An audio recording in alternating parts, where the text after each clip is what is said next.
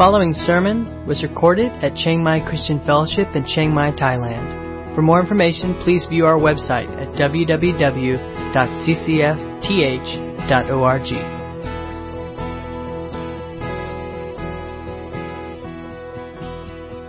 So let's uh, look this morning in 1 Peter uh, chapter 4. Uh, if you catch the title there, does suffering have to be traumatic? Um, we'll kind of unpack that a little bit here, but let's read the passage first. Uh, 1 Peter 4, uh, 16 through 19. Yet, if anyone suffers as a Christian, let him not be ashamed, but let him glorify God in that name. For it is time for judgment to begin at the household of God. And if it begins with us, what will be the outcome for those who do not obey the gospel of God? And if the righteous is scarcely saved, what will become of the ungodly and the sinner? Therefore, let those who suffer according to God's will entrust their souls to a faithful Creator while doing good. Um, this is a, you know, sometimes sermons are full of landmines. If you don't tread carefully, you just blow yourself up. This is one of those. I want to be sure I tread carefully and not uh, say things that people misunderstand or take the wrong way. Um, but uh, uh, so the first disclaimer is uh, tr- trauma is real. You know, and, and, life sometimes deals with some very painful blows, and uh, Many of you may be here this morning with things in your past that are traumatic, painful. Uh, you may have already suffered abuse and, and persecution and hard things. And, uh, and getting through that is not always easy, right? But uh, I don't want to talk so much this morning about past trauma or past abuse or past hurt. Uh, that would be a very different sermon. Um, but this morning I want to look more at how we look at at, at what Peter talks about here about uh, knowing that as Christians, we, we, we need to look forward to a future that will involve suffering. like we, we will encounter suffering. Uh, sometimes for our faith in Christ, but sometimes, as we will see, just for living. I mean, living sometimes is hard. And, and pain and suffering can be very much part of that, right? Um, and we live in a, in a time in an age in a world uh, where it seems like everyone has become a, a victim. In fact, it's, been, it's, it's become kind of a, a hallmark uh, that we, we, we need to be a victim. Somehow we get value and identity, especially in the West. If you're more uh, live, coming from an Asian context, this may not be true, but in the West, for sure, uh, part of part of what makes you a person is how much you've suffered and how much you've become a victim right? Um, now, there is real suffering in the world. As I said, there is pain and real abuse. But I don't think in the history of the world, I don't think people have kind of embraced suffering and uh, uh, uh as kind of like a, a rite of passage. right? One writer, the not a Christian writer, but uh, wrote an article in the New Yorker uh, um, called "The Case Against the Trauma Plot."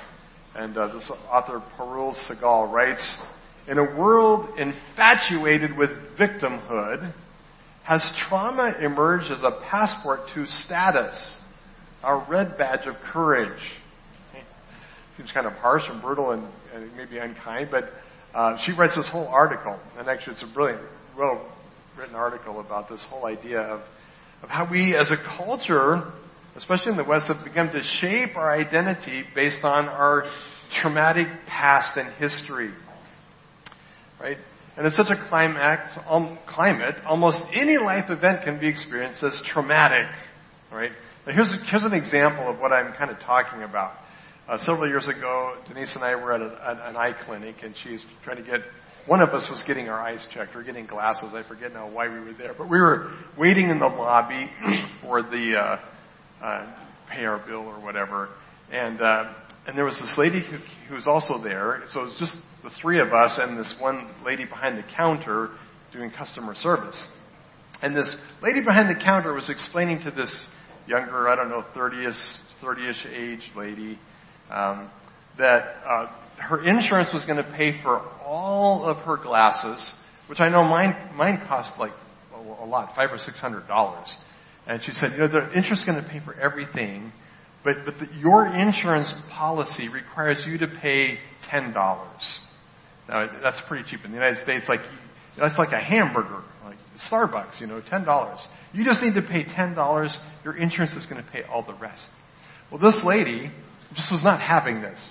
She was like, "This is wrong. I'm being violated here, right? This is just not right. I shouldn't have to pay ten dollars." And the lady behind the counter was being very kind and very patient, unbelievably so. I would have been like, lady, you're an idiot, right? But she was being very kind, and she was saying, no, sorry, I know it's hard, but, um, hey, Tim, we're getting some ringing or feedback up here somewhere. Uh, uh, no, this is what you have to do. You know, it's, it's, it's, is what your insurance requires, right? Well, finally, this lady, uh, the, the, the customer, said, said to her, she said, I don't feel safe. You're threatening me. And Denise and I were like, whoa, what, where is this coming from? And I've lived in Thailand too long. I'd never heard of this before. But I've come to, I've come to be aware that this is like a thing now. Like you don't like something, you just feel threatened. I'm, I'm a victim. I'm a victim. You're, you're threatening me. You're abusing me. Right? And, and uh, this lady behind the counter was still super patient, right? Well, it's kind of the culture. That's what I'm talking about. This culture of victimhood, of victimization, of like I get my identity out of being traumatized by anything and everything. Uh, Kevin DeYoung, some of you may be familiar with him, he writes about this and he asks, why is everyone in such a hurry to be hurt? He says, Many people suffer at the hands of others. The world can be unfair, at times mercilessly so. Millions of people in the world are genuine victims right now. He says, all of us at some point, whether uh, will be, right? We will be, we will suffer, right? That's what the Bible says, whether for um, for small matters or large, for a long duration or short. But he asks, um, he, he says, but we aren't all victims, not all the time anyway, and not for everything. Right? We're not victims all the time for every little thing. Offendedness is just about the last shared social currency in our country. And he's speaking of America. A bunch of crybabies there, apparently. I don't know. Uh, he says, I'm sorry, but it's really annoying. Right? So that's, uh, now, again, I want to be sensitive. Like, like trauma is real. And people have hurt, experienced huge abuse and suffering. Uh, I don't want to minimize that. I don't want to make light of that. Um, but uh, is this is it really our calling, right? Is it really something we need to like embrace as our identity that I'm not a real person unless I can claim some sort of abuse or victimization? Well, he argues that in many cases people choose to be offended and enjoy taking the role of a victim because, for starters, he says, being hurt is easier than being right. Being hurt is easier than being right. In other words, to prove you're offended, you just have to rustle up moral indignation and tell the world about it, right? So in a debate, or if you're disagreeing with somebody over paying $10 that your insurance requires, it's easier to just be uh, offended, right, than to be right. Or he says also we demand apologies, sometimes no doubt because there's been a genuine sin committed, but often we demand apologies just because we can. It's a way to shame those with whom we disagree. And you see that a lot in, in uh, Western culture right now. So, so the thing is, like I said, it's not that we want to uh, discount or say that real abuse, real trauma is not a problem and it's not real. But, but the question becomes when you look, read passages like 1 Peter where he keeps talking about suffering all the time, like how do we take that? Right? How do we how do we interpret and, and see what Peter is saying when he says, you know, you're going to suffer, uh, and you need to you need to buck up and deal with it, right? You need to look forward to it. You need to prepare for it, right? Is he saying that, look, as Christians, we need to embrace this identity of being victims, and Christians are just victims, and we just need to feel sorry for ourselves? Is that what he's saying? I don't think so. I don't think that's Peter's approach at all. Um, he is not saying uh, that, right? He is saying you will suffer, but he's actually telling us how to suffer very differently. In a way that is facing suffering willingly, that's moving towards suffering, not running away from it, not to be some kind of martyr or not to be some kind of victim, but uh, as part of God's purpose and plan, uh, facing it with courage, right? And I don't think the Bible or Peter or God has this idea that uh, being a Christian means suffering and, and, and living as a whole Christian community of people with severe PTSD who are just stuck in our trauma, right? I think he would say, no, there is a way to suffer uh, that you can actually overcome trauma. You can grow through trauma and uh, do it uh, with courage uh, and, and, and in a way that grows us spiritually. So, how do we do that? How does would Peter advise us to to charge into difficult situations where we know we may suffer uh, with boldness and with courage? Well, uh, he basically uh, lists four, I would call, attitudes of suffering that, that enable us to do it well in a way that doesn't wreck us emotionally. Um, and he starts in verse 17 with some kind of hard words. He says, For it is time for judgment to begin at the household of God. And if it begins with us, what will be the outcome for those who do not obey the gospel of God? And if the righteous is scarcely saved, what will become of the ungodly and the sinner? He says basically, um, God is going to judge. Now, judgment, oftentimes when we read these words, especially from kind of a New Testament vantage point or viewpoint, we think of final judgment in eternity, right? And certainly there will be a great day of judgment uh, at the end when God resurrects the, the living and the dead. He calls them to the great judgment seat and he will judge everyone. But that is probably not the judgment that he's talking about here, right? I think the judgment he's speaking of is a very present judgment. Because it's a, it's a present judgment that will result in suffering now, right? That's what he's talking about, this um, suffering that the church will face. And he says that this judgment is going to begin with the household of God. And this, this picture of judgment really comes more from an Old Testament point of view. And in the Old Testament, a judgment almost always, not always, but most of the time, judgment meant that God was going to uh, destroy some nation, right? Usually the enemies of Israel, sometimes Israel, right? Depending on who he was judging at the moment. And it meant, it meant destruction. It meant they were going to be wiped out by usually another nation, which would then eventually be wiped out by yet another nation, right? That's kind of how it worked. Judgment meant present, imminent uh, ruin that was coming to a country or a people or a nation. But that's what judgment. So you see, Isaiah prophesies judgment on Babylon. He prophesies judgment on the Assyrians, on Edom, on the Philistines, and the list goes on and on. There's a lot, right? It's a long list, right? Um, and that meant in, in the near future, they're going to be destroyed, right? Conquered. So, so Peter says here, look, it's time for judgment. It's time. And, and he's, he's saying that uh, you're likely going to see God pouring out judgment on earth now. And it's important to realize that Peter, um, uh, Peter lived uh, very likely and, and witnessed the destruction of, of Jerusalem and the temple. Now, we don't know exactly when he wrote this, if it was before the destruction or after. Uh, but certainly the, the writing was on the wall. You know, as, as Rome began sending troops and Mark, uh, building up this huge army, it, it, became clear that things were not going to end well for Jerusalem. And uh, the Jewish people foolishly held on to this false hope that God would deliver them, and of course he didn't. Uh, and for people like Peter, people living in that time, you, you got to realize the destruction of Jerusalem and the temple was an end times event. It was apocalyptic, right? It was what Daniel talked about in the Old Testament as marking, signaling the, the time of the end. Right? Uh, and of course, we sometimes have very different views of the end times, and we think, well, we're not living in the end times. Uh, the end times is future. Well, actually, we probably are living in the end times, right? We probably are, right? And so Peter saw this judgment uh, coming on Israel, certainly on Jerusalem, and, and, uh, and eventually on Rome, as something that the earth would endure as part of God's judgment. And he says that the church is not going to be exempt, right? Uh, Christians are not bulletproof.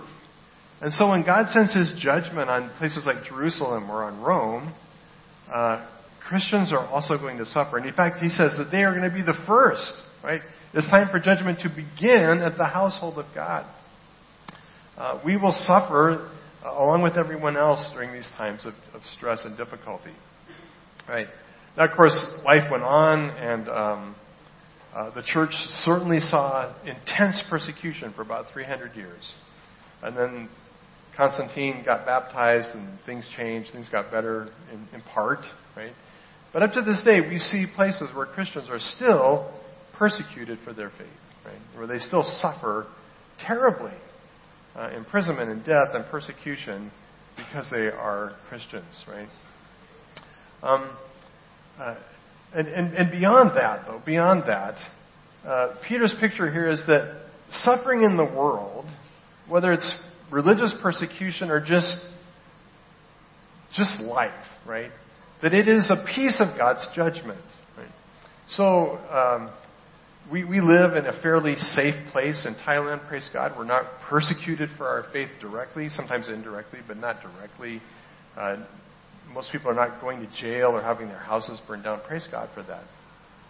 But that doesn't mean that you're not going to suffer, right? Um, I'm getting older, and I, am discovering painfully that age is suffering. Right? Age is suffering, right? So unless you plan on not getting older, you're going to suffer, right? Physical problems. There will be conflict. There will be stressful relationships. There can be economic collapse or ruin, right? Uh, there's a lot of things that can bring suffering into our life. And, and Peter's point here is that basically everyone suffers. Right? There's no, there's no like get out of jail free card on this one. There's no wild card that says, oh, I'm a Christian. I don't, I won't suffer, right? Or I'm from this country. I won't suffer. I'm wealthy. I won't suffer, right? No, suffering is part of life. So the question is not, uh, am I going to suffer? We will, right? Uh, the more important question is, is this. How will your suffering end? That's the important question Peter asks. What will be the end? What will be the final outcome and result of your suffering? Uh, it's interesting that um, studies of people who experience trauma and uh, get stuck in, in, in PTSD or in, stuck in trauma have the sense that there's no end to it. Like it just goes on and on. There will be no conclusion, no finish, right? You're just stuck there and you feel hopeless. But here's the good news. If you're a child of God, if you belong to Christ and have been saved by His blood, there is a definite end to suffering. Right? And that's what he says here in, in 1 Peter 4. He says, uh, For the time of judgment is, is to begin at the household of God, and if it begins with us, what will be the outcome? What will be the end or the result for those who do not obey the gospel of God? Uh, and he quotes a psalm. He says, If the righteous is, is is saved, hard is, is barely saved, what will become the uh, outcome of the ungodly and the sinner? Right? The outcome for us, he says, is salvation. Salvation. He says, You will be saved. It may feel like you're barely saved. But I think what Peter has in mind here is your suffering on earth may feel like you're not being saved. In fact, for many of the Christians that he wrote to, they died. Like they actually physically died for their faith. And it may seem like, well, God didn't rescue them. But Peter says, no, uh, their suffering ended in death, and God saved their soul. Right? They have eternal life with Christ, and God delivered them. He took care of them. He rescued them. There was an end, and God brought about His salvation. Um, but that is not true for the ungodly. Right? He says, When will the suffering of the ungodly end? Well, his answer is, It doesn't. Not in this life, not in the next. Right? when their suffering begins, when judgment falls on them, uh, it will not end. Right? Uh, so, so step one in facing suffering well is to be sure of our salvation in Christ. And know that no matter how difficult things may be right now, we have the hope, and Peter talks about this earlier in chapter 1, right? The hope of eternal life in Christ. The hope of his unfading salvation. Right? And it's important to hope, hold on to that in suffering. Um, it takes endurance. It may seem impossible, but we need to focus that there will be an end. Right? It does not last forever. God will save us.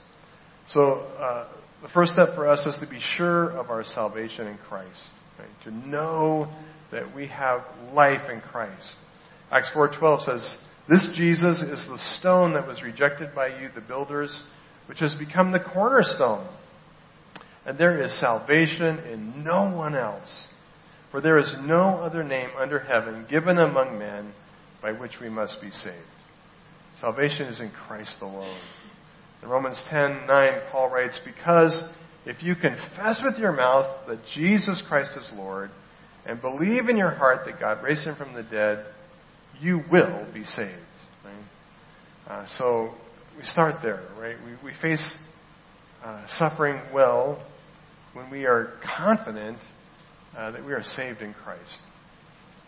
Um, second thing, uh, Paul continues on and he says in verse 19, Therefore, let those who suffer uh, according to God's will entrust their souls to a faithful Creator while doing good. Let's break this verse down uh, into uh, some smaller bits. Uh, first thing is we need to make sure we are suffering for doing God's will. Or to put it another way, that we're suffering for the right reason. So let those suffer according to God's will. Now, what does it mean to suffer according to God's will? What I want it to mean is this that for me, it's not going to be God's will to suffer. Like, like God picks some people for suffering, but I'm certainly not one of those, right? I'm exempted. That's probably not what it means, right? What it means is that um, make sure that when suffering comes, you're doing God's will, right? According to God's will, you're a person who's who's doing God's will. You're you're committed to His purpose, and you're suffering for the right reason. To suffer outside of God's will is to suffer for, for your own stupidity. That's basically what he's saying here, right? That he says, look, we can bring suffering on ourselves by making bad choices, by doing foolish things, and by living a life of sin. And when we do that, we bring on ourselves suffering, but that's not suffering according to God's will. That's suffering according to our own stupidity or our own bad choices. Right? So, if you drive too fast and you're careless, uh, driving and you crash, that's not suffering according to God's will, right? That's suffering because you weren't careful, right? Or if you don't take care of your body, you don't exercise and don't eat well, and you, you, get, you have a heart attack because you're unhealthy, that's not suffering according to God's will, right? That's suffering because of bad choices. Or if you, uh, you know, drink too much or use drugs or have a, you know, bad habits, and you get liver cancer or lung cancer as a result. That's not suffering according to God's will, right? That's bringing on ourselves suffering by our own bad choices, right? So suffering uh, according to God's will is, is living a, the kind of life that God calls us to. Walking in holiness, walking in purity, making wise choices according to God's will and purpose and plan. Um, and, and the idea here is that suffering is not so traumatic when we have the conviction that we are suffering for a worthy cause or a good purpose. Right? Suffering is tolerable when we suffer for the right reason. Right? Um, and, and, we kind of get this in, in, in, many areas of life because oftentimes we choose suffering. Right? But we always choose suffering uh, for a good purpose. And you see this a lot in the, in the world of sports and athletics. Right? Um, people sometimes do crazy things uh, to prepare for a race or for a game or for a sports competition. Or they, they run these, you know, marathons and ultra marathons, crazy things, right? Um, I, I was just talking recently to somebody who did one of these uh, kind of, it's not just a marathon. Now, you can't just run. Now you got to do a marathon that's a challenge race. So in addition to running, you have to find other ways to torture yourself along the way, right? These obstacles. And I was talking to somebody who'd done one of these, and they said, "Yeah, I only cried once or twice." yeah, good, right? Well, why would you do it? Why would you choose to put yourself through that kind of pain, right? Well, uh, because because it's worth it. Because you have the purpose of winning or or, or conquering the challenge, right? And there's some reward in it. It's like, yeah, it's worth it to go through that pain because the end result is to know I did it. I conquered, right? I won. Uh, I beat the challenge, right? So, so we kind of get how that works in the sports realm, right? Um, when the purpose is right, when the reason is good, we'll, we'll suffer a lot, right?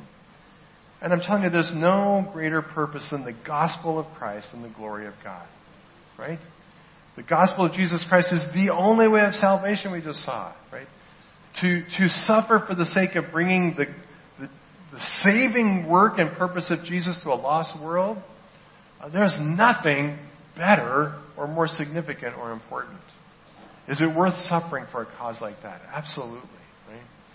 Uh, God's glory is to shine throughout the earth. And there's nothing greater than to uh, live our lives for His glory. And if it means suffering, right, so be it, right? And, and oftentimes, we, we've seen in the past, we talked about this, that sometimes we give glory, the greatest glory to God in the midst of our suffering. Right?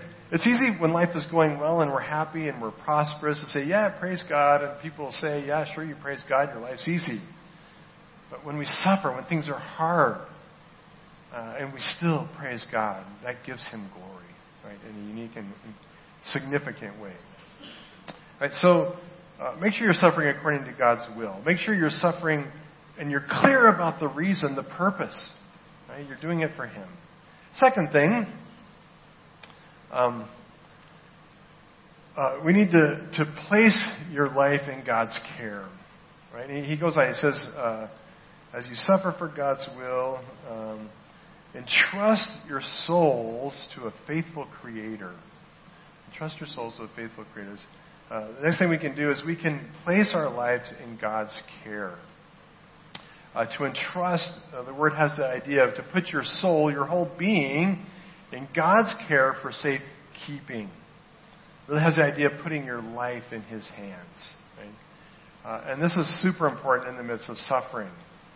Uh, and it means that we trust in His care, even in the midst of suffering, that He will bring us through it, and in the end, He will save us. Right? He will deliver us. He will care for us each step of the way. And it's a choice that we make. Right? We're not faceless we're, we're not powerless, sorry, we're not powerless in the face of suffering. We do have choices, right? Now, we may not be able to control all the circumstances. We may not be able to make choices about things that happen to us. But we can always choose our response, right? We can choose to, to, to step into panic and fear uh, of running away or cutting off others who are, who are hurting us uh, of shutting down or just canceling the problem in our head, right? We can try to do those things. Those are choices we can make. Or we can choose to trust in God's care. choose to trust in God's care. Well, why would we choose to trust in God's care? Uh, is He really worthy of our trust? Well, He says we, we are to entrust uh, our souls to who? To a faithful Creator. A faithful Creator um, faithful, it means that He is absolutely worthy of our trust. He's faithful. He's not going to let us down. He is not going to drop the ball. He is not going to forget us. Uh, he's not going to be careless about our suffering. But He's going to be very aware of everything that we are going through. And He's going to be faithful to us in the midst of it. Right? And it's interesting, he also casts us in the frame of God as a creator. Now, he could have said a faithful shepherd, a faithful savior, a faithful Lord. Um, but he chooses the word creator. And this is kind of an unusual word for Peter. Peter doesn't often talk. In fact, I think this is the only instance where he really speaks about God as creator of the heavens and the earth. Um, and perhaps what Peter has in mind here is God's care, God's gracious care for everything that He's made for all of creation. Right? Um, Jesus says in Matthew that God, uh, His sun rises on, on the, the, the, the just and the unjust. Right? That's God's care as creator. He cares for the world, all of it. Right? And He sends His rain on the good and on the evil. Uh, God blesses His world, His creation. And all of it is under His care, and He cares for it well. Right? Um, by His grace. Right? And if that's true for the world at large, if God lovingly cares for everything He has made, how much more will He care for us who are His children, who are uh, His people, those who Jesus died for? So Paul says in Romans 8:31, "What shall we say to these things? If God is for us, who can be against us? He who did not spare his own son, but gave him up for us all, how will he not also with him graciously give us all things?" Right? Uh, can we trust our lives into God's care? Absolutely. Absolutely. We can trust into His hands our, our life, that He will uh, walk, walk with us.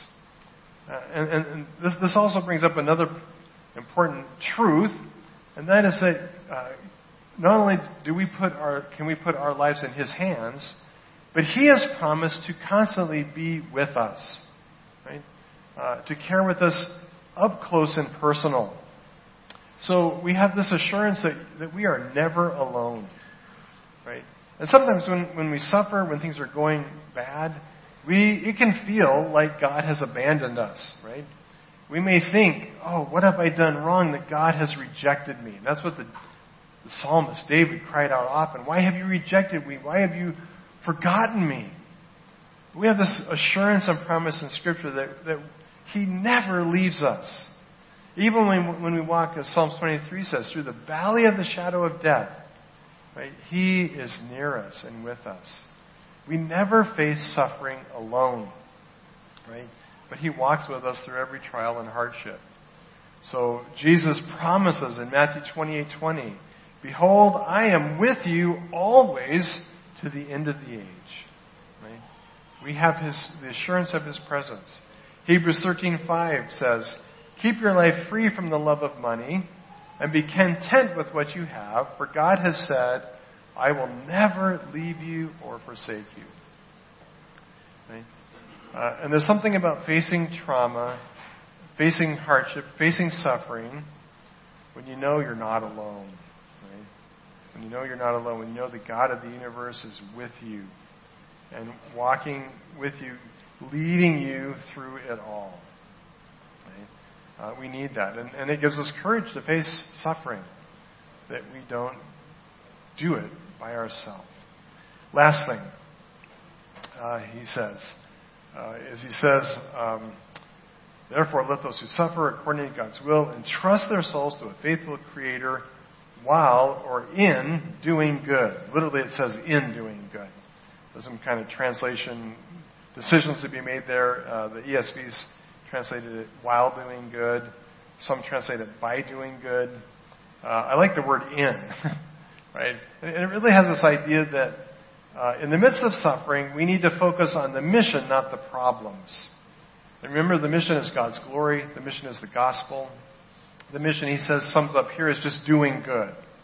Doing good. Uh, uh, caring for people, loving people, loving God, serving people, seeking to see his kingdom grow and expand around us. Um, and what we see is that uh, this sense of mission or purpose keeps us moving forward rather than getting stuck in our problems and pain. But this is what trips up a lot of people. Uh, instead of focusing on others, in the midst of suffering and pain, it's super easy to get so focused completely on me. Now, in all fairness, I will say this is this is easier said than done in the midst of great suffering to look outward, right?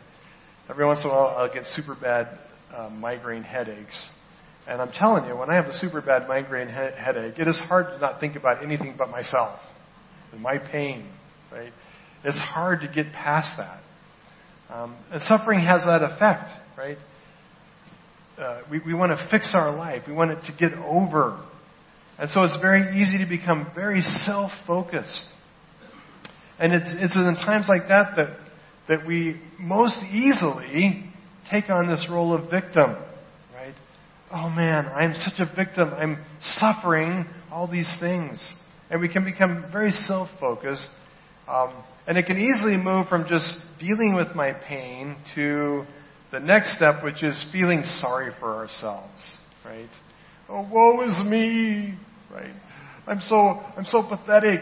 I'm such a victim. I'm suffering here, right? And, and then from there, it's, it's even a shorter step to, and why doesn't everybody else feel sorry for me, right? Why don't people have pity on me? Um, maybe we think, why doesn't God have pity on me? And pretty soon we become so focused on ourselves that we become trapped in this role of a victim. Right? We become stuck in this role of my own suffering and my own self pity. Right? Now, I'm not saying there's not a place for compassion. like, certainly, uh, compassion, when we're suffering, for somebody to come along and have some pity on us, to uh, feel sorry with us, there's great power in that. And certainly, we as believers should be looking at those who are suffering and finding ways to come alongside them. Uh, there's, this great healing in that, actually. We've got to be careful that we don't, we don't get stuck in this victim mode, right?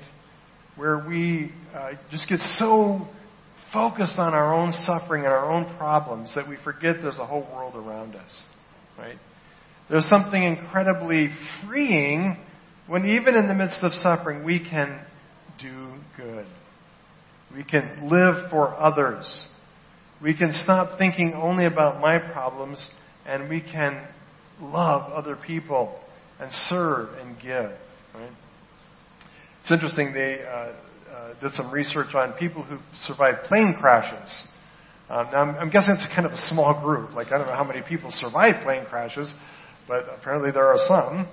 And they studied like people who survived these plane crashes, how they responded. And they found there were basically three kinds of response.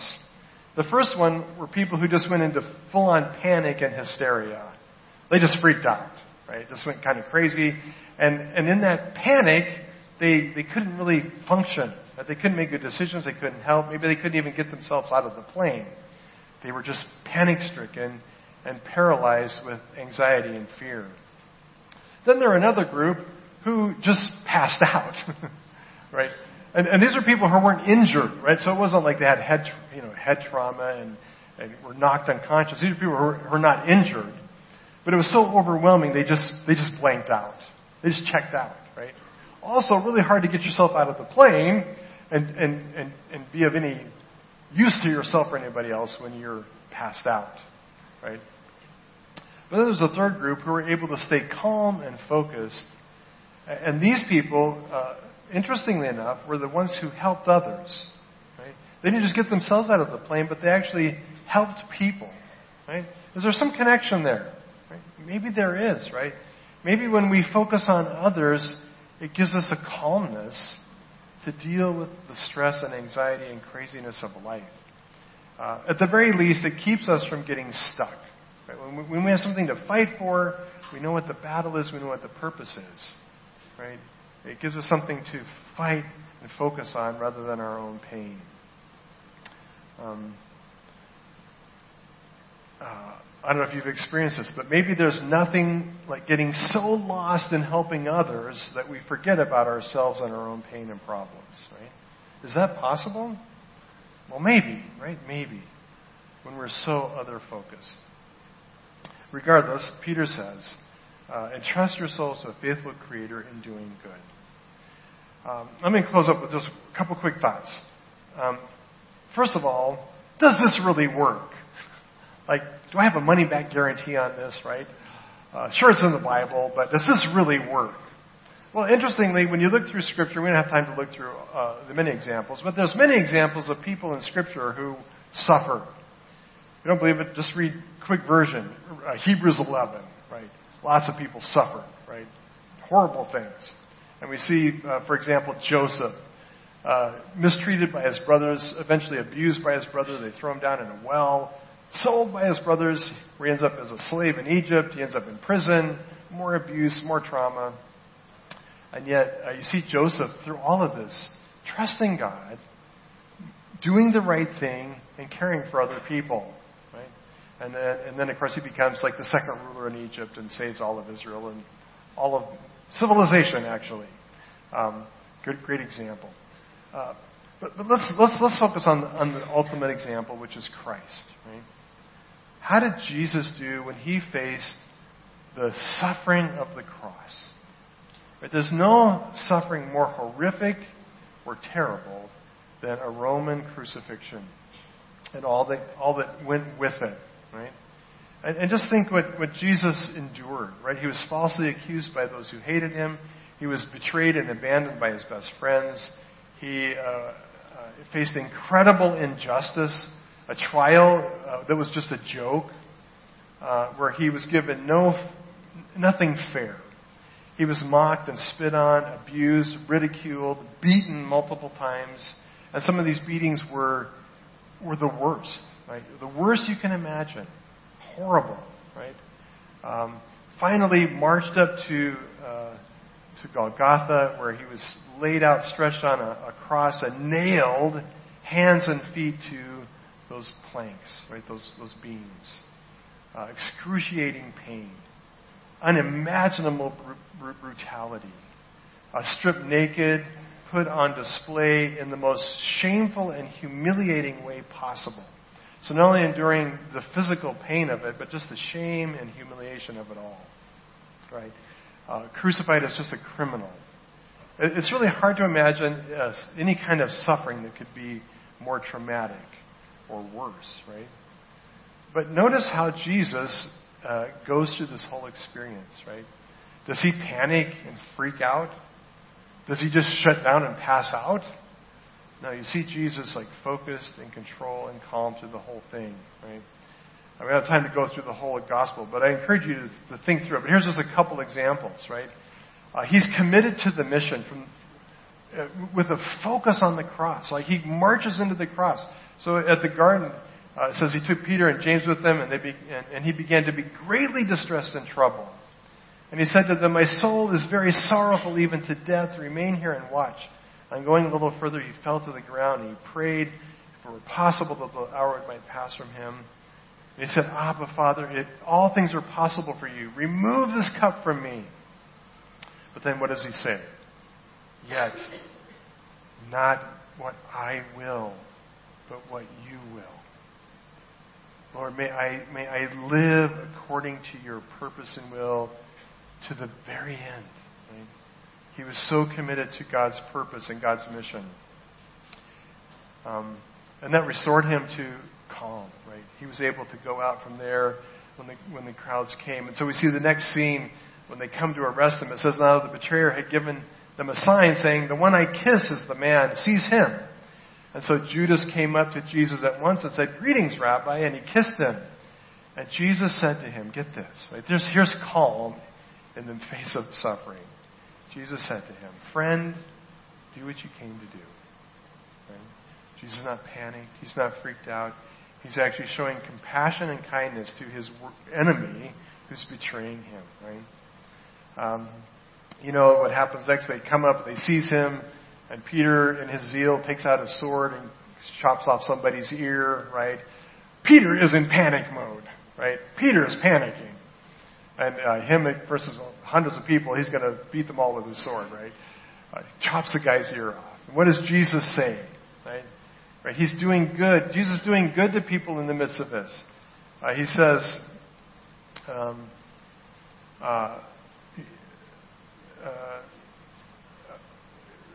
uh, Lord, shall we. Uh, one of the high priests, stuck, I'm sorry, verse 50 of Luke 22, Jesus said, after he cuts off the guy's ear, Peter cuts off the guy's ear, Jesus says, No more of this. and he touched his ear and he healed him. Right? Jesus showing kindness and compassion in the midst of his own horrible suffering. Right? There's the trial. They led him away. Uh, more horrible things, and you see Jesus silent, calm, and control. Right? Focused on giving glory to God and on the mission. Finally, they brought him to the place of the skull in Luke 22, and they crucified him. And the criminals, one on his right and one on his left, and Jesus said, Father, forgive them, for they do not know what they do. Right? Amazing. Jesus just got nails pierced through his hands and feet. And he says, he's not thinking of himself. He says, Father, forgive them. They don't know what they're doing. Right? His heart and his mind is on others. And finally, in the end, after it was all over, and he came to the end, in, verse, in Luke 23, Jesus said, calling out with a loud voice, Father, into your hands I commit my spirit. I entrust my soul into your care. And he died, right? He breathed his last. Um, we're not Jesus, but it works. Jesus proved it works. Right? You can face the most horrific suffering. Thankfully, we won't have to face what he faced. But we can face any suffering the way he did by his help. But here's the final secret, right? You have to practice, right? If you think it's going to work this way, well, next time I'm in a plane crash and, you know, the wreckage is burning around me and I'm still conscious and I want to be calm, I'll remember these things. I'll get out my phone and I'll look up, well, yeah, what did Tim say? What is that in the Bible? We're supposed to do something. Uh, doesn't work that way, right? Um, when, when, when crisis hits, when suffering hits, if, you, if you're not already prepared, you're going to be like Peter. You're going to panic. You're just going to pass out. You're going to check out, right? This is something you need to start practicing daily, right? These disciplines, these attitudes of heart, right? Where we live every day with the purpose of giving glory to God. We live with the purpose of the mission of the gospel, right? We wake up every day focused on that mission and committed to it. And we say, God, we're committed to that mission no matter what happens. Your glory and the gospel of Christ is what I will live for no matter what. Right? Every day, committing to doing good, to living for other people, to stop thinking about your own worries and your own problems and think about what's going on in people's lives around you and serve them and love them and care for them. Right? There's something incredibly freeing, freeing in that. And there's something incredibly imprisoning when we get stuck worried about me and my own problems, right? But it takes practice. Um, daily, learning what it means to entrust your life to God and put yourself in His care. Right? It's so easy to just forget this one when things are going well. It's like, well, I don't need to. No, you do need to, actually.